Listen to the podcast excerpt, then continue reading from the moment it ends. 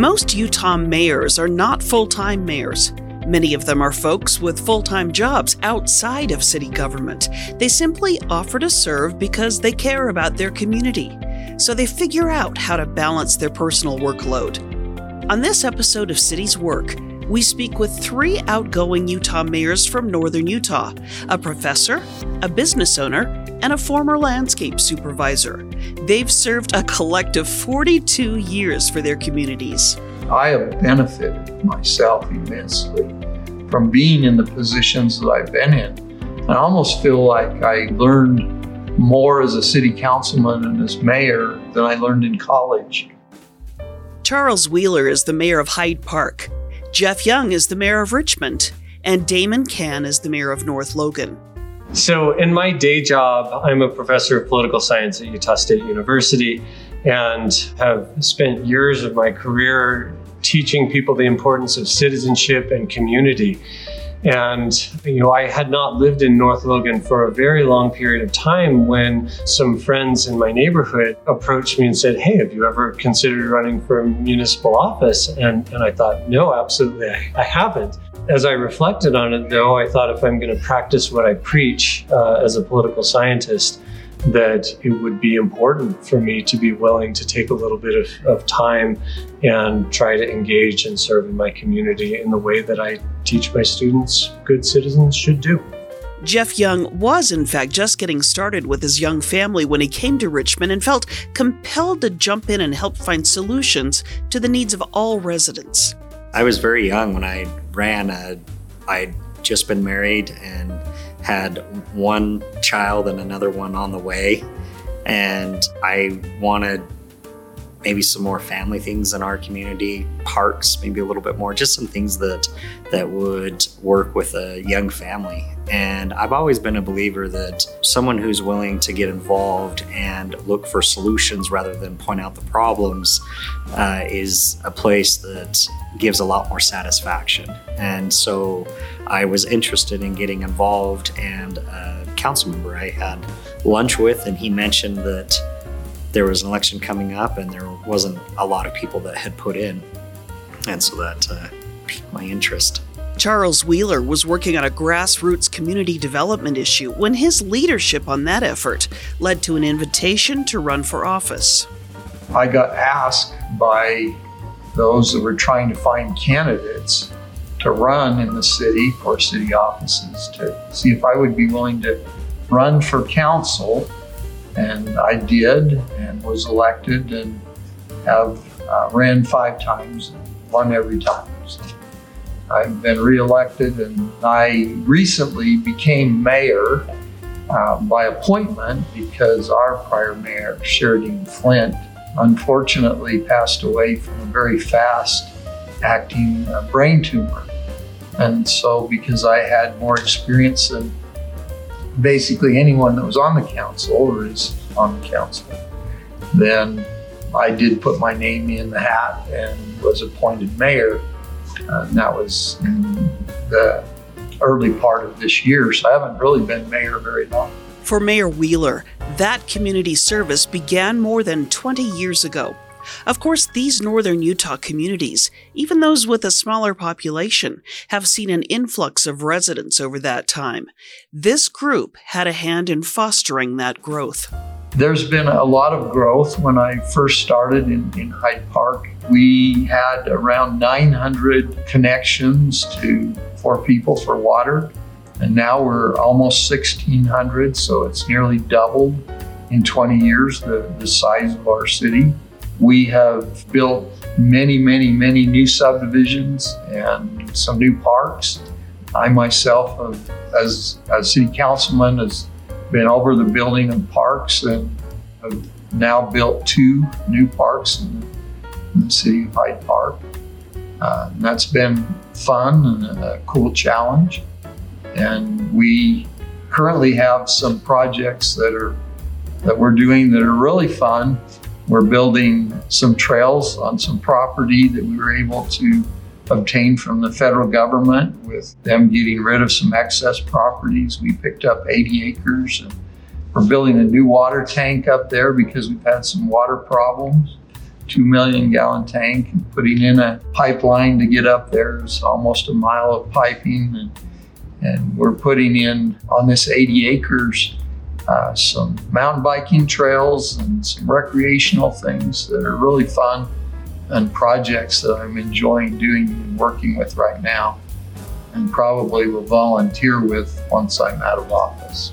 Each city leader also faces the challenges of managing growth with limited resources, and that often calls for a creative and long term approach.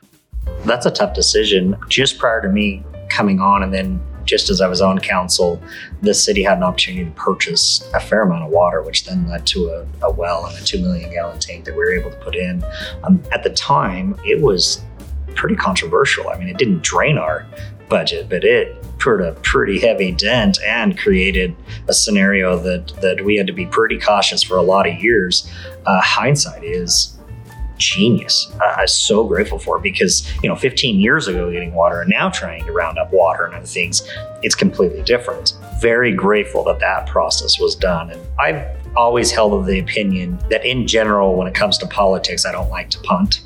Uh, mostly for the fact that someone has to eventually deal with some of these issues. And punting can happen, but eventually, usually, if it's punted too often, a, a large decision, especially capital improvement or infrastructure, it becomes harder to do, not easier. It becomes more expensive, not less expensive.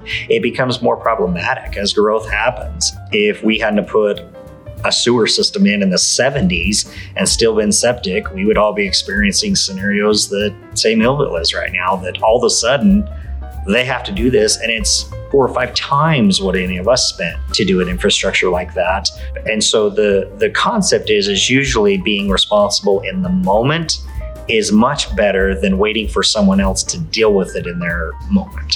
Mayor Young has a personal philosophy to address the difficult issues now before the difficult tasks become impossible. Anytime a municipality doesn't take care of the problems that they are facing in that time frame, it generally adds a lot more heartache for everybody, for the people that are voted in, for the community members, and sometimes it creates scenarios where some things become impossible that could have been possible prior. Because if you go 20, 30, 40, 50 years down the road where things should have gone, say tanks or other infrastructure items, now can't because it's either grown or there's other things that have now replaced that. However, when dealing with difficult projects, and even some of the easy ones, controversy can arise. Opinions can be diverse, that occasionally will lead to criticism directed at local leaders dealing with the the personal relationships that, that are part of this, especially in smaller communities like many of those that you find here in Cache Valley, is, is a little bit tricky. I think the best thing that you can do is, is to communicate as effectively as you can communicate. I've heard it said that if you're just carefully, carefully honest, that you don't have to worry about remembering what you said because as long as you're telling the truth, you don't have to be, be so careful. Being straightforward with people and being clear about your motives and your goals, I think are, are the best ways to be straightforward in handling these kinds of issues. You know, local politics is personal and it affects people's homes and their lives more directly than anything else that you see at other levels of government. And because of that, it's going to be that much more personal when issues and conflicts arise. I think by being honest, straightforward, and communicative with residents gives you your best shot to work through these challenges together. I, I guess the other thing that, that can work on your side in, in small communities at times is in, in situations where it was the first time that I'd ever spoken with someone when they were dealing with a municipal controversy that involved their home or their land, it was a lot harder to have that person trust me. But when I was working with people who I'd had repeated relationships, we'd met because our kids played soccer together or they were on the lacrosse team together or whatever the other relationship was. If I'd had a chance to build a relationship with them otherwise, they could view me as a person rather than just as a, a city council member or, or later a mayor who was just trying to push something through on behalf of the city or more conspiratorially, as some people might say, on behalf of a developer or, or for some other reason. So finding ways to build relationships of trust on an individual level with community members has been something that has been incredibly helpful for me over the, the time that I've served in my community. I remember the first time I got called a liar in council meeting, and the next weekend I was I had some meetings and was heading to church, and I was a little bit late, and so I came in and sat down real quick, and and then I I remember looking over and I was staring straight into the individual that, that had called me a liar at our council meeting, and I just looked back down and I thought, how does this even work? Like, I mean, it it creates create scenarios that are hard. And I didn't have like hard feelings. I didn't hate them, and I highly doubt they hated me. Uh, I don't think. But the part that really kind of came to me at that moment was that it is really hard to be in a position or place where you have to think for a group, not an individual. It's so much easier to just have your opinion. It's so much easier to just say, this is what you need to do and go do it. It's way harder when you have to say, okay, here's my opinion, but that is now different than half of my community.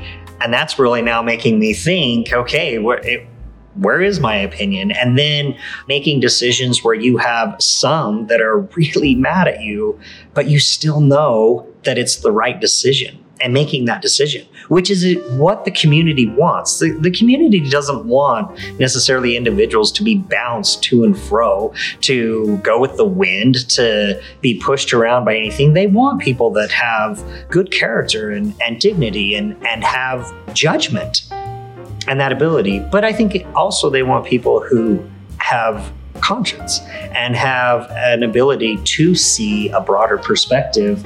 And I will say that that got better over the years of serving. I remember the first year I I was serving as counselor. The second year, our part-time city manager had sent out an email about his frustration that somebody had laid all kinds of salt on the sidewalk and apparently we bought really expensive salt, so he only used a little bit. But uh, uh, he was frustrated that we had wasted, you know, a couple hundred dollars worth of salt just on a little section in the city building. And I, I do remember that I was the individual that did that, and there was ice, and so uh, you know what probably should have been a, a couple sentences might have been four pages long, explaining that if I knew we used gold for ice melt around there, I wouldn't have, and uh, went through and it's interesting. The mayor at the time, he was so good because he, I mean, I was completely out of line on how I just went off with that.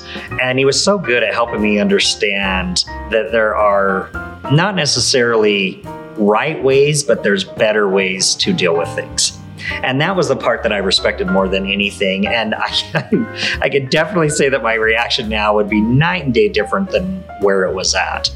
And I've seen that a lot with people that serve over time uh, most people I've seen serving over time, they they become a little more resolute in their understanding, but I also see a lot of compassion that gets built in that because you recognize where people are at. And I do see that I'm a lot more interested now in finding ways that we can have a good balance than I am in forcing issues that just have to be. And I like that better than where I was at. And I think that's the part that I see if more community members could experience that and be able to recognize that in general, we build better communities with that concept. Working in city government, these three have developed a deep seated appreciation for the others who create that local government team. They work closely with many unsung heroes who each do a lot to make our communities better places to live you see amazing things like one of our water guys uh, you know they, they had a, a water line that, that broke on a construction project. The first thing he did was go down to lee's marketplace to pick up a bunch of flats of water and bring them down to be there for, for the neighbors and residents when he probably would have rather been cursing out the, the contractor that crushed the water line. But uh, you, you see a lot of good deeds and a lot of kindness to, to provide the services that people all just expect will be there. And because they don't see what goes into it, they think it's easy and effortless when, when in reality, there's so much that goes into those things. And one of the things that I've learned as mayor through the opportunity to work with our police chief is the great service that our police department uh, gives to our community at relatively low cost. The police officers don't earn a huge wage or anything like that, but what a service they provide. I'm so grateful for that, and I gain much of that gratitude while being on the council as mayor. And I, I really want to thank our police department. And Utah's community servants often become friends, like these guys and their predecessors.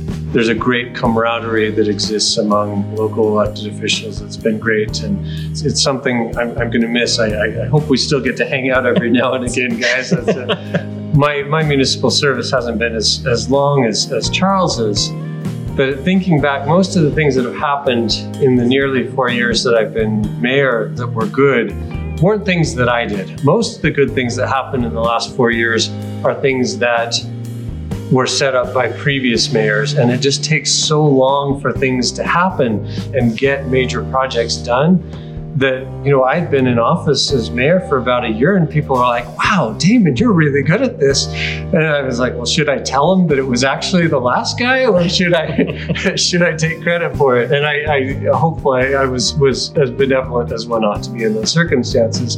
But it does give me some hope because my my goal in the last ten years of municipal service has been to just do anything I can to make my city a place where people love to live, where they're happy to be, where they like to be with their families, where they like to invite their grandkids, where they have hopes for what their future will be if they're young people.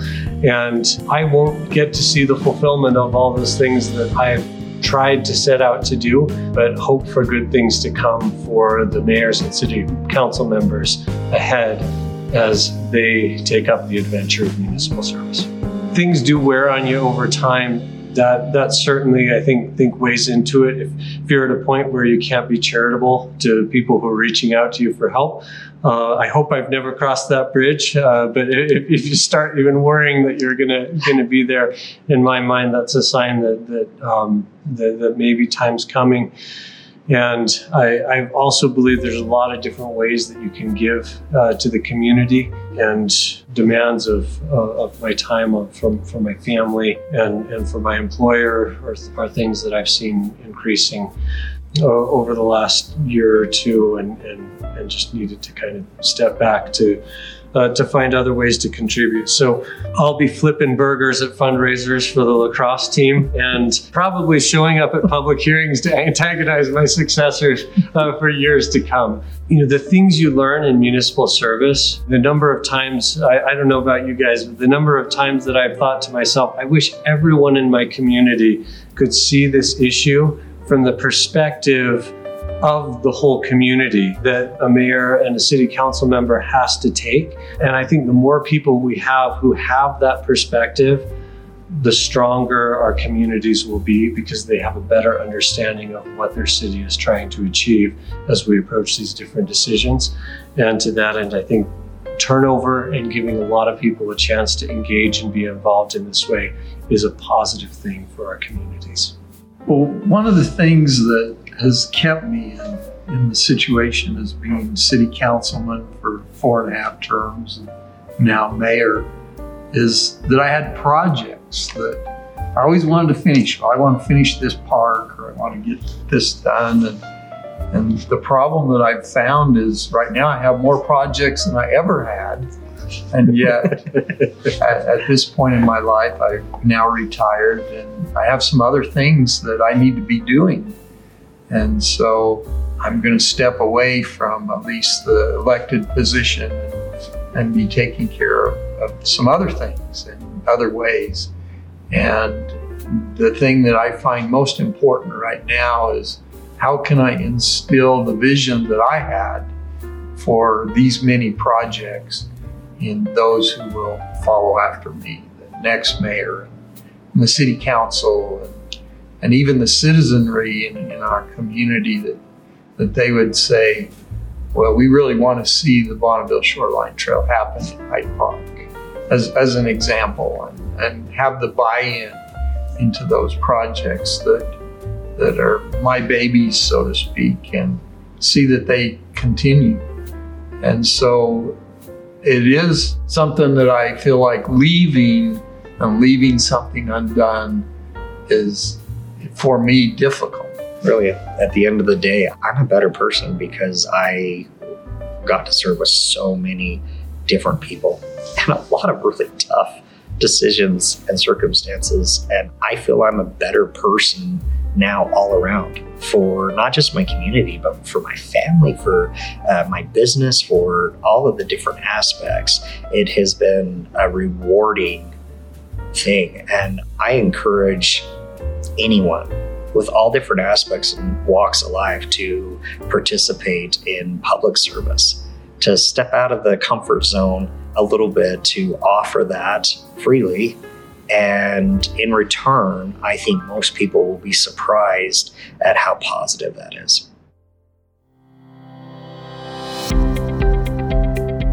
The strength of our cities is fortified by those who care, those who serve, those who choose to step out of their comfort zone. It enriches the quality of life for the residents of cities and towns and our own. Thanks to our local leaders. I'm Susan Wood, and this is the Cities Work podcast brought to you by the Utah League of Cities and Towns.